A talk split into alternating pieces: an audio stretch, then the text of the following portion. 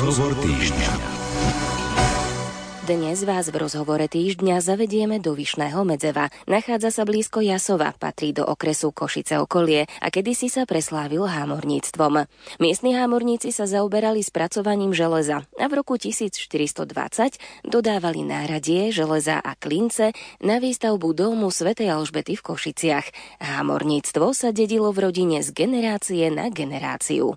Dnes je Vyšný Medzev obcov, no kedysi bol mestom. V trinásteho storočí po mongolskom, alebo inak povedané tatárskom vpáde, sa tu usídlili nemeckí kolonisti, ktorí si udržiavali svoj jazyk, zvyky a kultúru až do konca druhej svetovej vojny. Táto regionálna skupina Nemcov žijúca v oblasti Južného Spíša má svoje pomenovanie – Mantáci. Miestna organizácia Karpatskonemeckého spolku vo Vyšnom Medzeve sa rozhodla oživiť tradície predkov.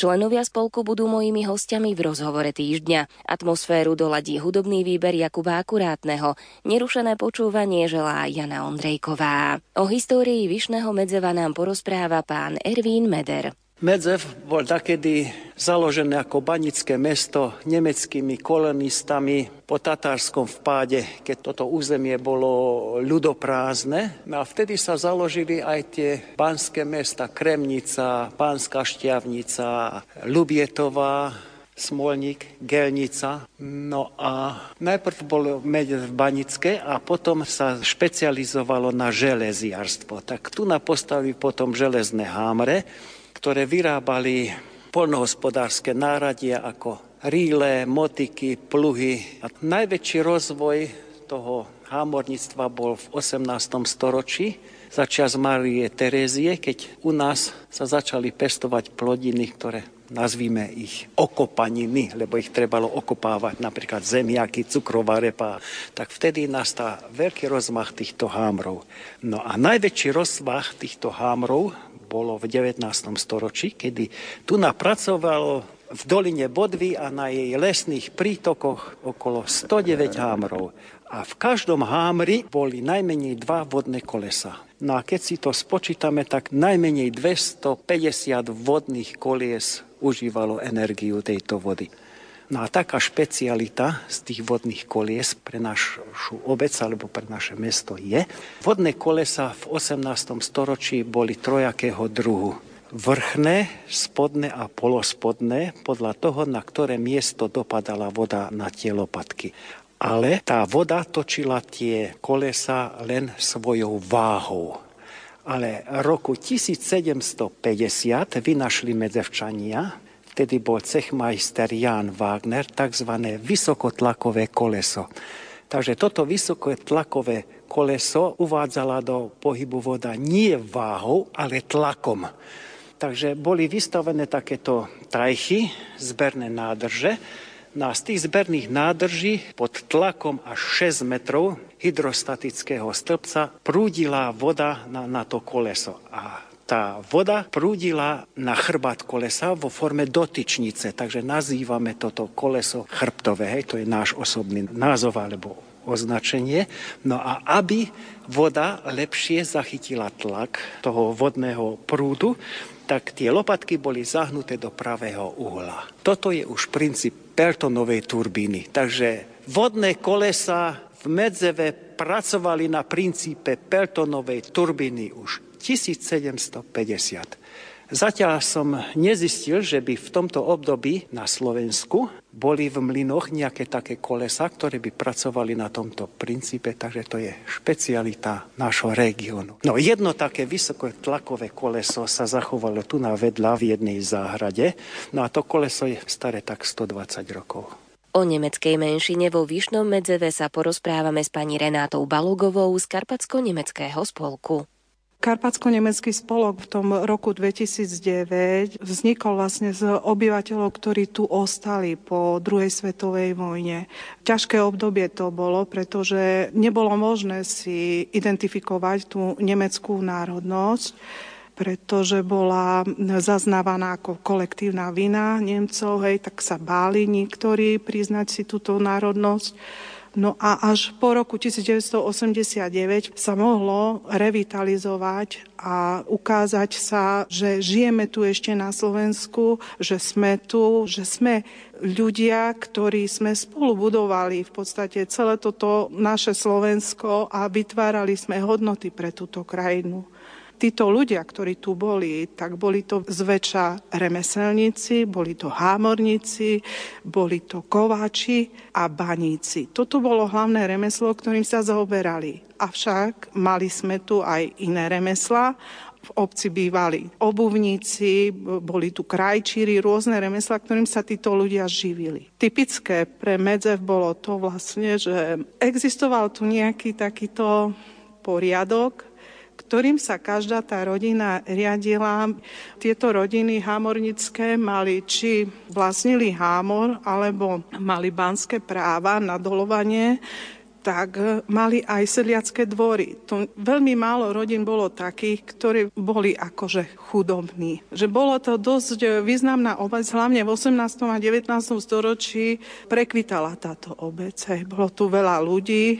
No a samozrejme potom tie vojny a krízy, ktoré tu boli, tak v podstate tá obec sa vyľudňovala postupne. Mantáci ako národnosť nemecká si priniesli svoj jazyk z oblasti niekde od Bavorska, Švábska. Je to taká zmes stredovekej nemčiny, ktorá vlastne sa nemenila. Hej, bola tu ako keby zakonzervovaná a nebola ovplyvnená tou novou nemčinou.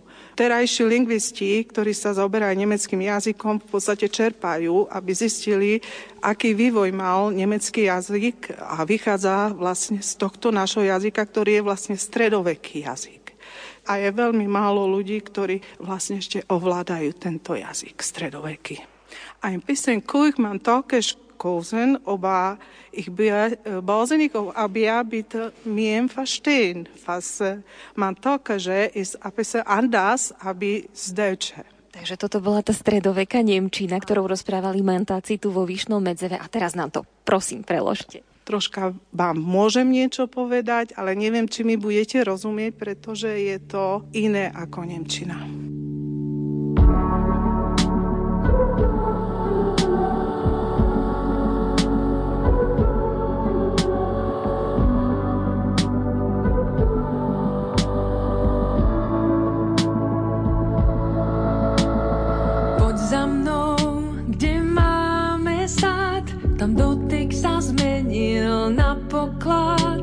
A v hrudi nám zvon zazvonil len raz a v nás prvýkrát rozkvetli jablone a cít, keď mohli sme jeden pre druhého byť deň čo deň. Nový kvet nám zachránil bosk a padal sneh.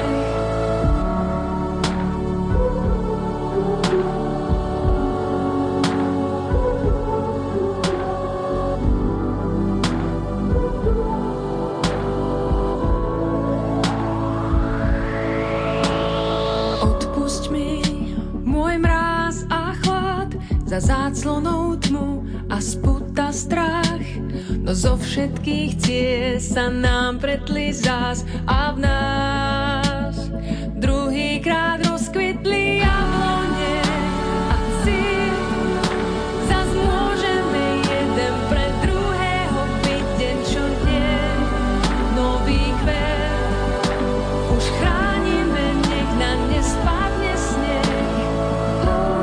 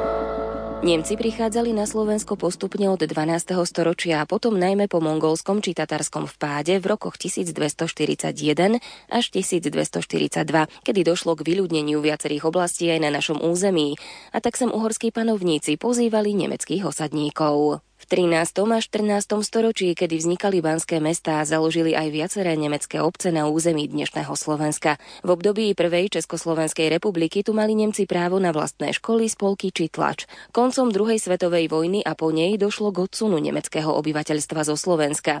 Tí, ktorí zostali, boli zbavení občianskych práv a majetku. Tieto udalosti sa nevyhli ani obyvateľom Vyšného Medzeva. deväťdesiatriročný pán Ján Širger patrí k posledným pamätníkom, ktorí to zažili na vlastnej koži. Jak začali tu evakuovať, tak svoje domov nechceli nejak opustiť. Išli sa skryť niekde v lese alebo pod dolinou, kde tie hamre boli. Ale predsa boli také, ktorí len sa rozhodli, že naozaj nastupujú do toho nákladného auta, kde, s ktorým ich odvedli až do Mníška a tam s vlakom potom odcestovali až do Čech. Naša rodina tiež sa rozhodla, že sa pripájame ku tým, ktorí evakuujú. A my sme boli niekde, tam blízko Olomoc, tam Budišov, tam nás sme boli najprv mesiac v jednej škole ubytovaní. Potom nás rozdelili po obci, po roľníkoch aj. Tam, kde sme, naša rodina boli, tam sme boli až šesťdesiatjeden osoba v jednom, jak kláštor, alebo neviem, jak to mám pomenovať. Tam by sme mali aj spoločnú kuchynu, tam, tam sme sa od nového roku štyridsaťpäť až do mája, tam sme sa udržavali. No a potom už tak ku koncu mája, síce tam sme boli oslobodení, vyhlásenie bolo, že kapituloval Nemci a to bolo takedy ôsmeho mája a potom pozdejšie sme sa rozhodli, že sa vrátime domov. No teraz ako šesťdesiatjeden osoba. Boli tam aj také medzi nami, ktorí sa na tú cestu nemohli dať, lebo boli aj malé deti, hej, také rodiny. No ale potom sme pozbierali, čo tá nemecká armáda odhazovala všetko, kone, aj vozy. A sme mali dva páre kone, aj vozy. Na tých vozoch len také deti sedeli naň, alebo starší, ktorí nevládali chodiť. A my sme všetké pešovadili, he? Keď sme dvadsať kilometrov urobili za jeden deň. Na hranicu bolo Makov, sa to volalo. Tá tam nás tiež nejaké domáce ochranci, alebo neviem, jak ich mám pomenovať, nás prehľadili, či náhodou nemáme nejaké zbranie, a čo sa im páčilo, aj nám zobrali. A potom, jak sme smerovali dolu na Byču, a už jeden za nami, ten chcel tie naše kone. No a my mu hovorili, aspoň na vlak, že by sme sa dostali, potom im dáme tie kone. He. Tak v Byči, jak sme tam došli, tak sme im tie kone dali, dva pár kone, a potom každý pár kon mal dve vozy za sebou. No a ten gazda, ktorý tie kone chcel, samozrejme, všetké dva páre kone zobral aj tie štyri vozy. A my sme mali potom vlak až do Žiliny. Od Žiliny ďalej bolo prerušené kolejnica, mosty. A moja matka a ešte jedna manželka, ktorí dosť po slovensky samozrejme vedeli, išli sháňať kočišov, ktoré nás potom ďalej odvedli. Jeden deň sme sa dostali až Mikuláš. Tam sme medzi tým prenocovali. To bolo nejaké konské maštálne alebo niečo podobné. Len sa pamätám, a teraz sme boli predsa len pod strehou, ale tam bol aj ten hnoj. Ja som ako taký pätnásťročný už tedy oprel na stenu, a tak som sedel celú noc a aj pritom som spal. Potom na druhý deň povedali nám, že v Mikuláši, že tam nás všetko zobrali a sme aj počuli, že predtým, ktoré pred nami išli, že vraj im všetko zobrali a teraz ako máme ísť ďalej, lebo aj voz im zobrali, aj konia, všetko, aj toto im ostalo, čo mali na seba. Z Košic potom už ku večeru, tak zase len musíme nejaký voz háňať. Tak zase len sme dostali jeden pár koní, ktorý mal taký široký voz, kde sme mohli všetké veci sebe naložiť. Hej, ale do rána, cez celú noc, od Košic až do Medzeva peši. A ráno, jak sme došli v Medzeve, nedobre, že sme...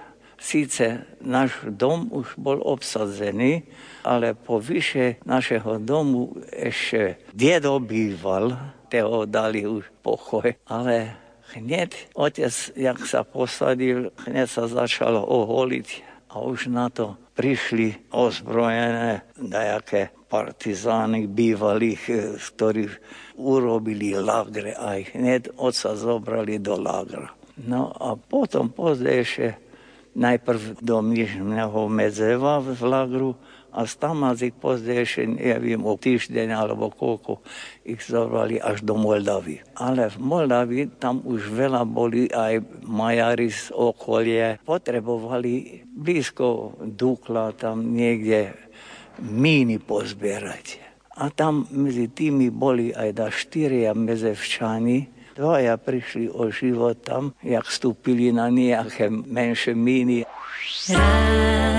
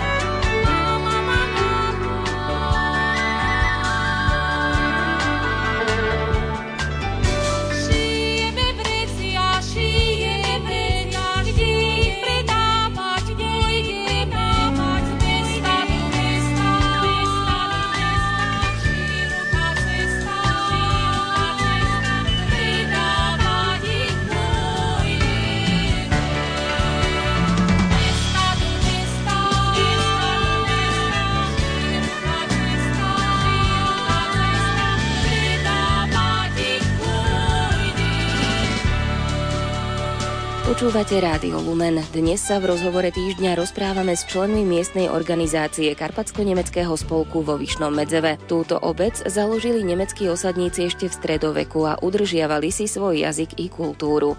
Dnes sa tieto tradície v obci snažia obnoviť. V priestoroch obecného úradu sprístupnili pamätnú izbu, kde sa nachádzajú rôzne zaujímavé artefakty. Predstavia nám ich pán Erich Fabian a po ňom pán Ervín Meder. Táto pamätná izba bola venovaná remeslám, ktoré máme ich tu vystavené. Tu z tej strany z ľavej bolo kovactvu a hamorníctvu.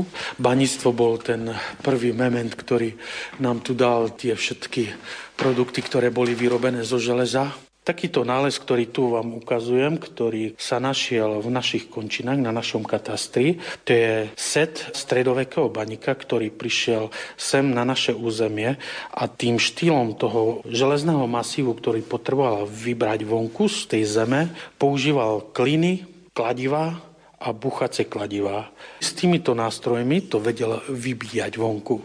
Ten celý set to musel baník po sezóne zabaliť a v podstate si to už nevyzdvihol. Buď zomrel a ostal ten celý set tak v kompletnom stave, jak je teraz tu vystavený. Bol to nájdený set pri bani. Náhodnou činnosťou pri odkrývaní tejto bani tak sa narazil na tento nález. Hej. Bolo to opísané aj riaditeľom Banského múzea pánom Labudom. Vydal aj takúto brožúrku o tomto náleze, takže má to neskutočnú hodnotu v rámci strednej Európy, hej, čiže tu v našich končinách to nemá obdobu. Hej.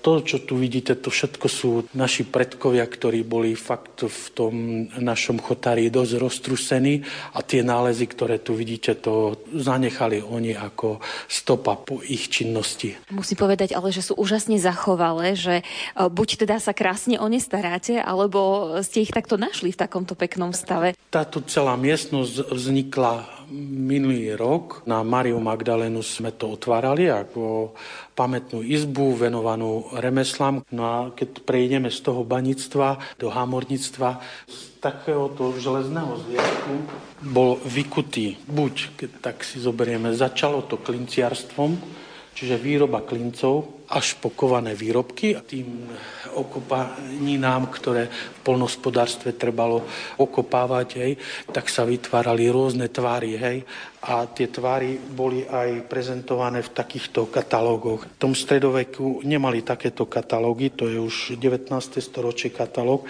ale vtedy mali takéto vystrihnuté len z papiera mustre a s tým prezentovali o aké typy motík a lopát sa jednalo.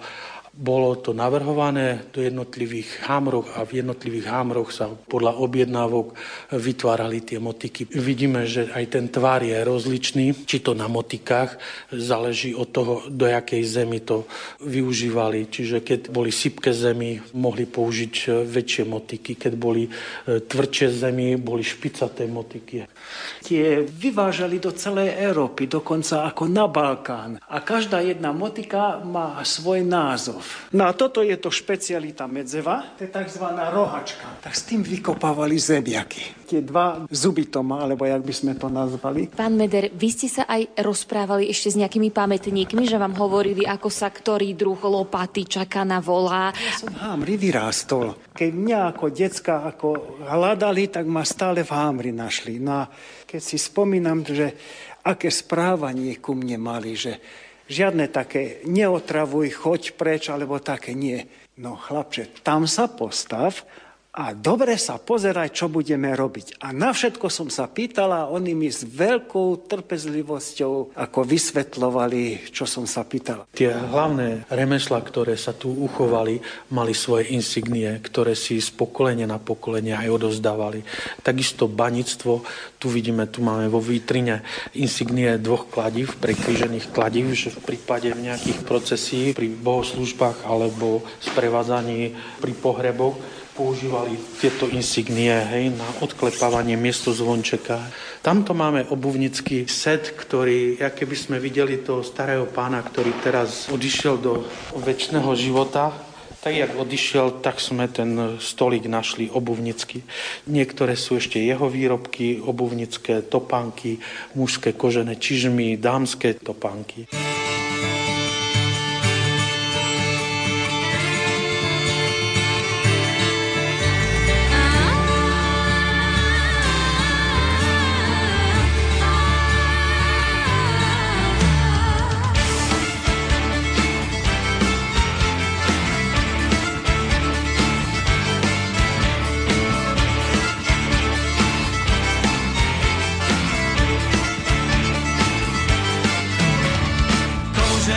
komu, komu moja milá. Košieločku vyšívala, košieločku šila. Košieločku vyšívala, košieločku šila. Košieločku šila.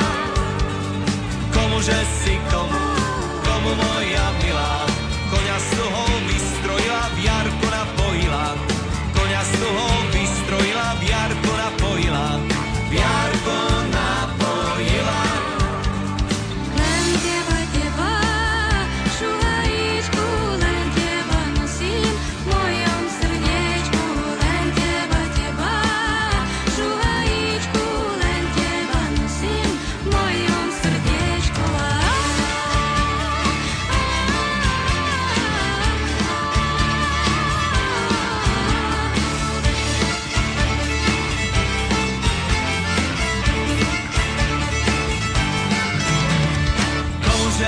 Komu, komu moja milá, z majoránu vierovila, po vode pustila, z majoránu vierovila, po vode pustila, po vode pustila. Odpust, že mi odpust, odpust moja milá, nebudeš ty žena moja, ani žiadna iná, nebudeš ty žena moja, ani žiadna iná, ani žiadna iná.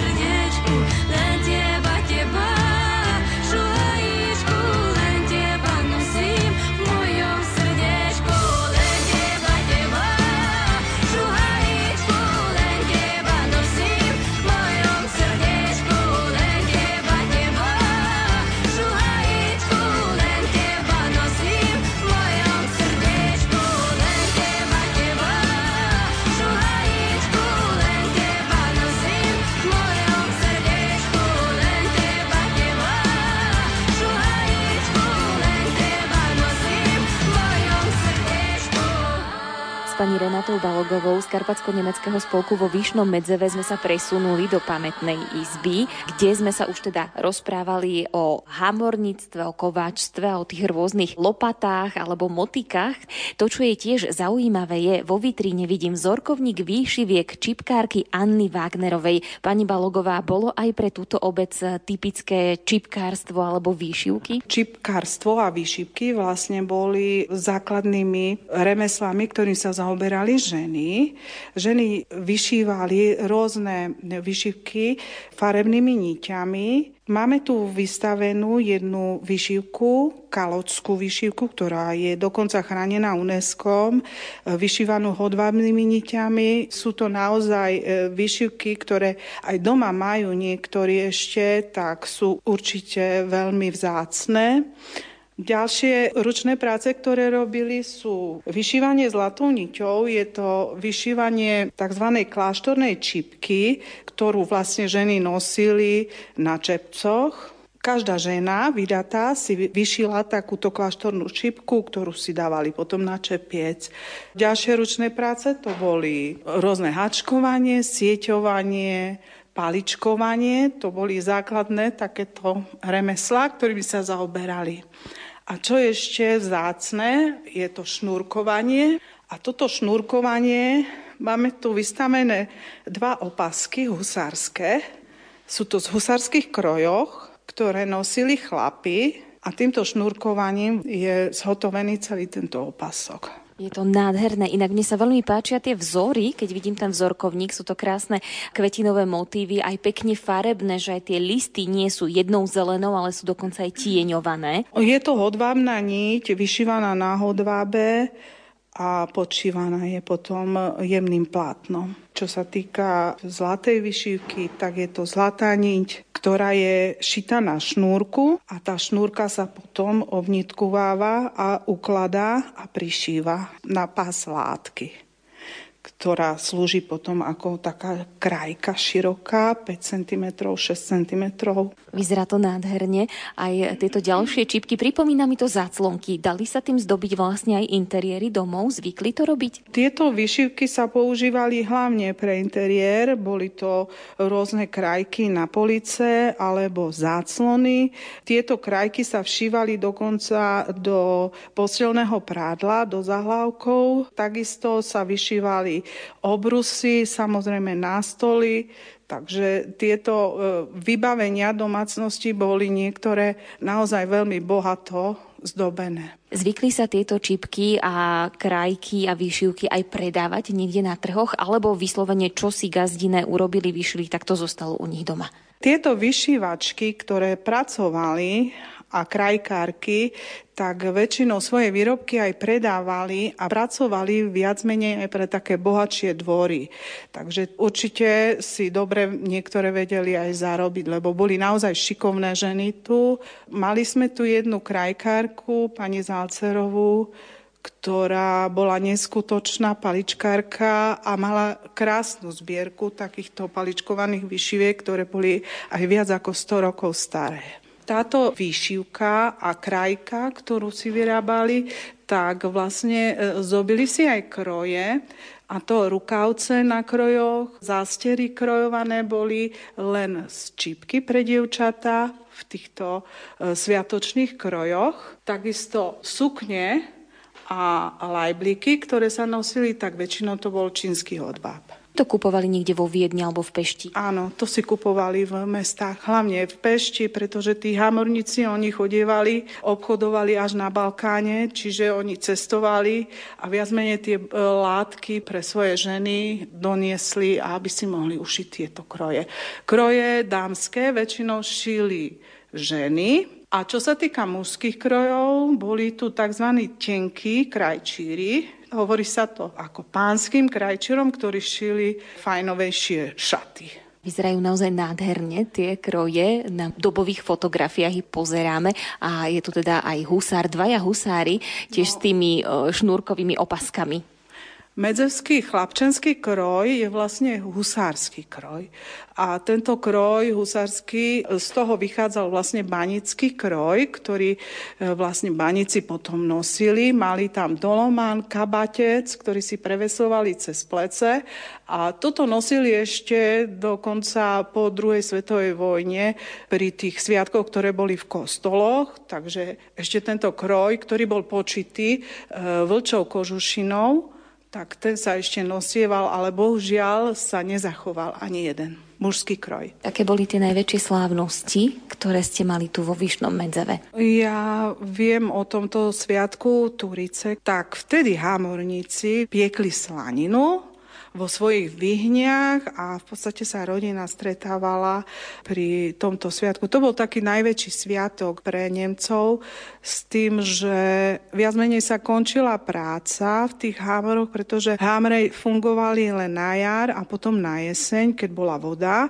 Počas leta boli odstavené, takže mali viac menej taký oddychový čas, kde vlastne sa venovali svojmu remeslu doma, sedliactvu, kde museli pracovať na poliach alebo pri zvieratách. Vo Vyšnom Medzeve bolo viacero cechov, tak hamorníctvo, kovačstvo, to také najvýznamnejšie, ale aké ďalšie také významné boli práve tu v tejto obci, alebo meste teda v tom čase? Boli to šindliari, ktorí mali vlastne vlastnú vodnú pílu tu a v polovici devätnásteho storočia dokonca vytvorili svoj vlastný cech, ktorý bol jediný v Uhorsku.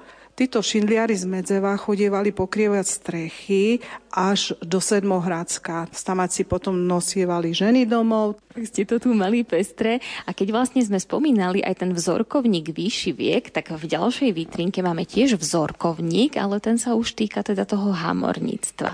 Je to katalóg výrobkov, ktorí začali vydávať od polovice devätnásteho storočia hamorníci. Keďže cechy boli zrušené, tak museli sa držať nejakých vlastných vlastných pravidiel, aby nedošlo k nejakej nadvýrobe alebo preceneniu nejakých výrobkov. Takto sa chránili a od roku tisíc osemsto štyridsať vyrábali sa v Medzeve viac ako sto motík, tridsať druhov lopát, sekery a rôzne iné náradia, ktoré vyvážali až na Balkán. Medzevčania sa zúčastňovali rôznych priemyselných výstav. V devätnástom storočí vystavovali aj v Košiciach a čo najďalej sa dostali, bola to výstava až v Tel Avive, kde vystavovali svoje výrobky kovacké.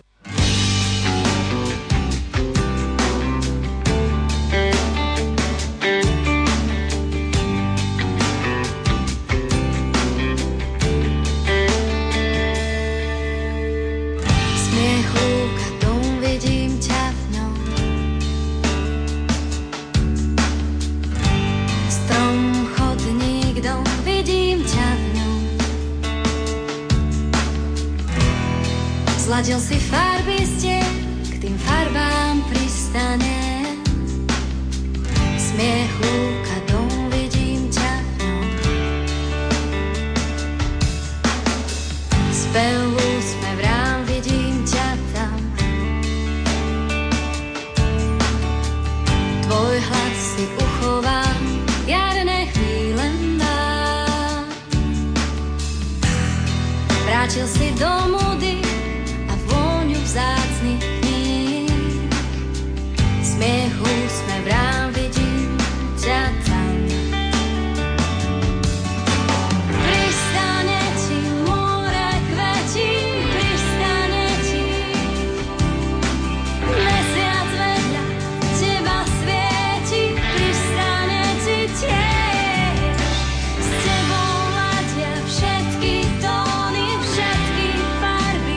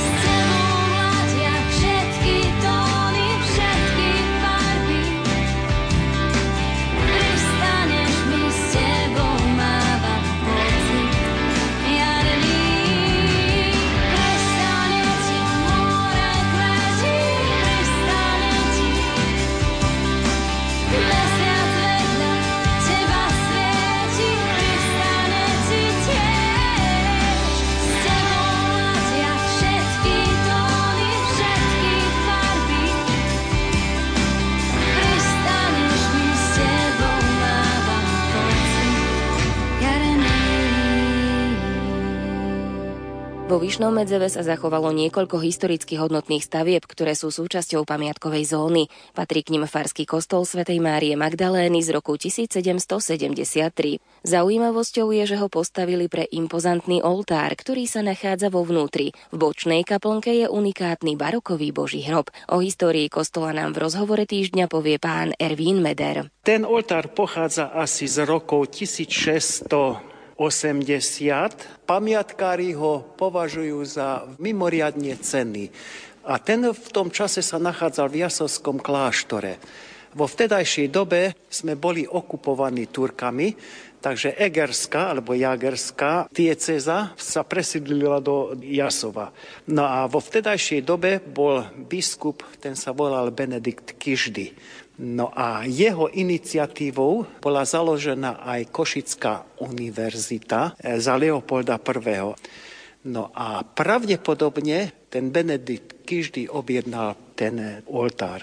No financie na tom bolo, pretože vo vtedajšej dobe, hoci sme boli okupovaní Turkami, ale veľmi dobre prosperovalo tu na baníctvo.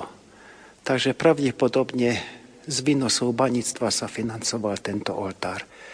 No a po sto rokoch, za čias Márie Terézie, bol vystavený nový jasovský kláštor za opáta Andrea Zauberera.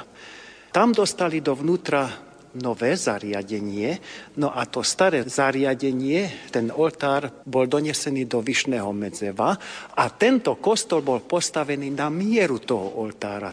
No vidíme, že to je veľmi reprezentatívny kostol.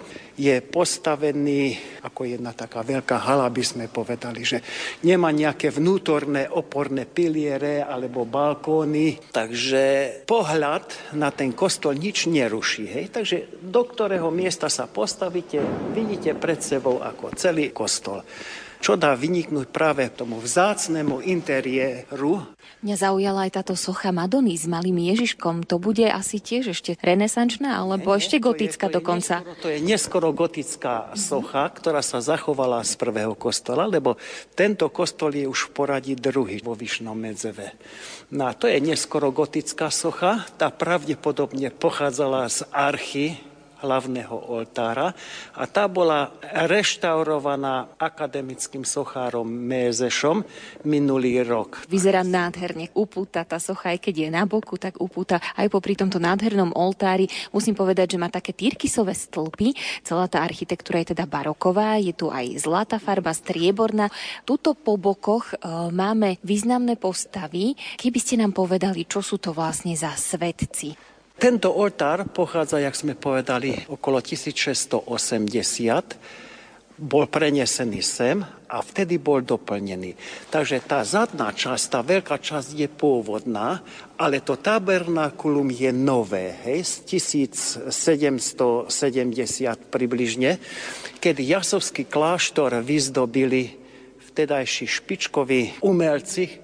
To bol sochár Johann Anton Kraus a maliar Johann Lukas Kraker. Takže ten obraz Márie Magdalény, ten pochádza už od Krakera a dole to tabernakulum, tí klanajúci sa anjeli, tie pochádzajú už od toho sochára Krausa. No hore ten okrúhly obraz, to je Boh Otec Stvoriteľ.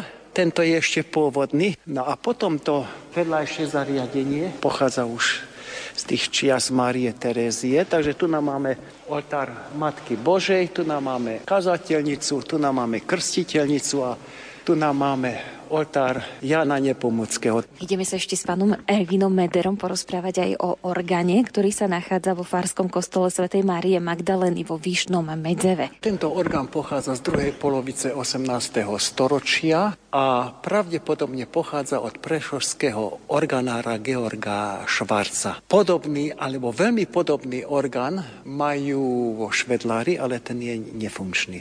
Takže tento orgán sa počíta ku stredne veľkým orgánom, alebo má vyše tisíc píšťal, má dva manuály a jeden pedál. Na také zvláštne staré barokové registre, napríklad Nachthorn, to je nočný roh, Waldhorn je lesný roh a Gemshorn je kamzičí roh. Takže to sú také zvláštne registre. No a keď ten e, orgán bol rekonštruovaný, tak bol doplnený fagot v pedáli. Vy si môžete vypočuť zvuk orgána v nasledujúcich minútach. Bude sprevádzať miestny spevácky zbor Hummelchor, ktorý nám zaspieva v nemčine pieseň o Márii Magdaléne.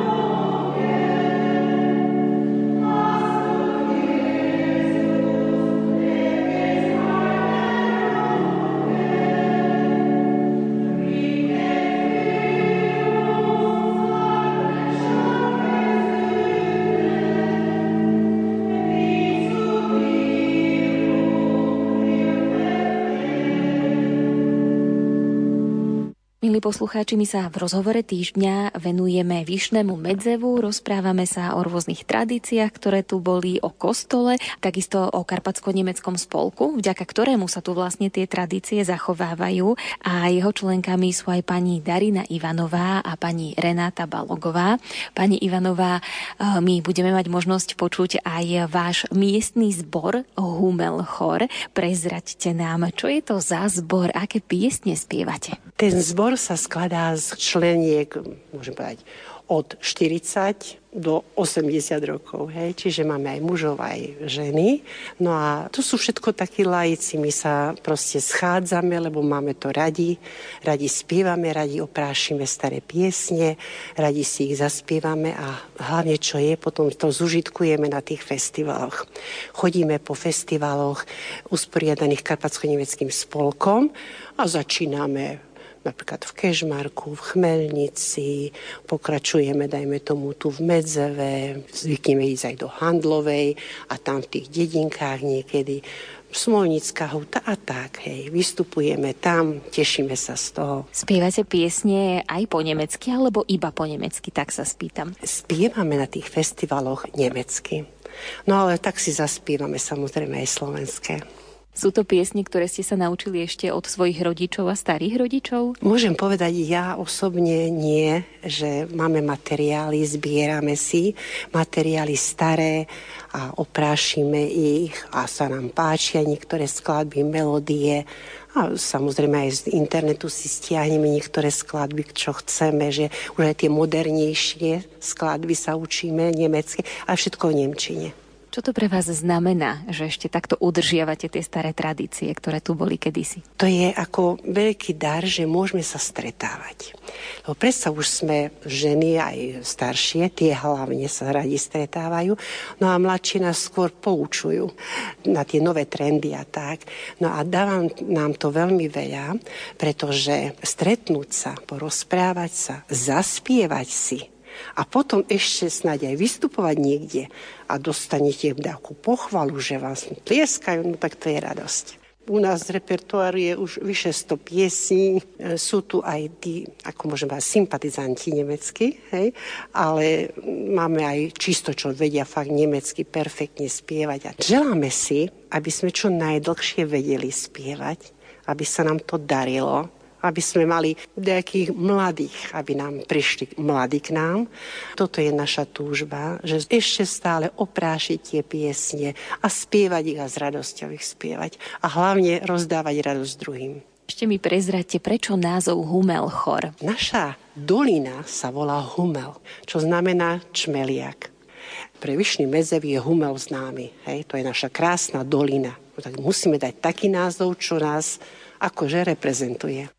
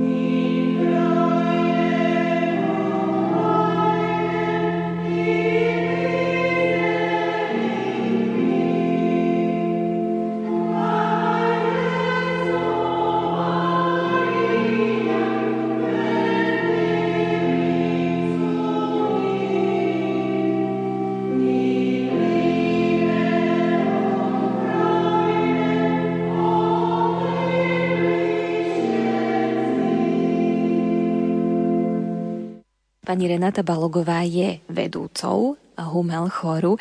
Prečo ste zakladali tento zbor? Tak my sme vlastne zakladali Karpatsko-nemecký spolok, ktorého cieľom bolo revitalizovať túto nemeckú menšinu v tejto obci.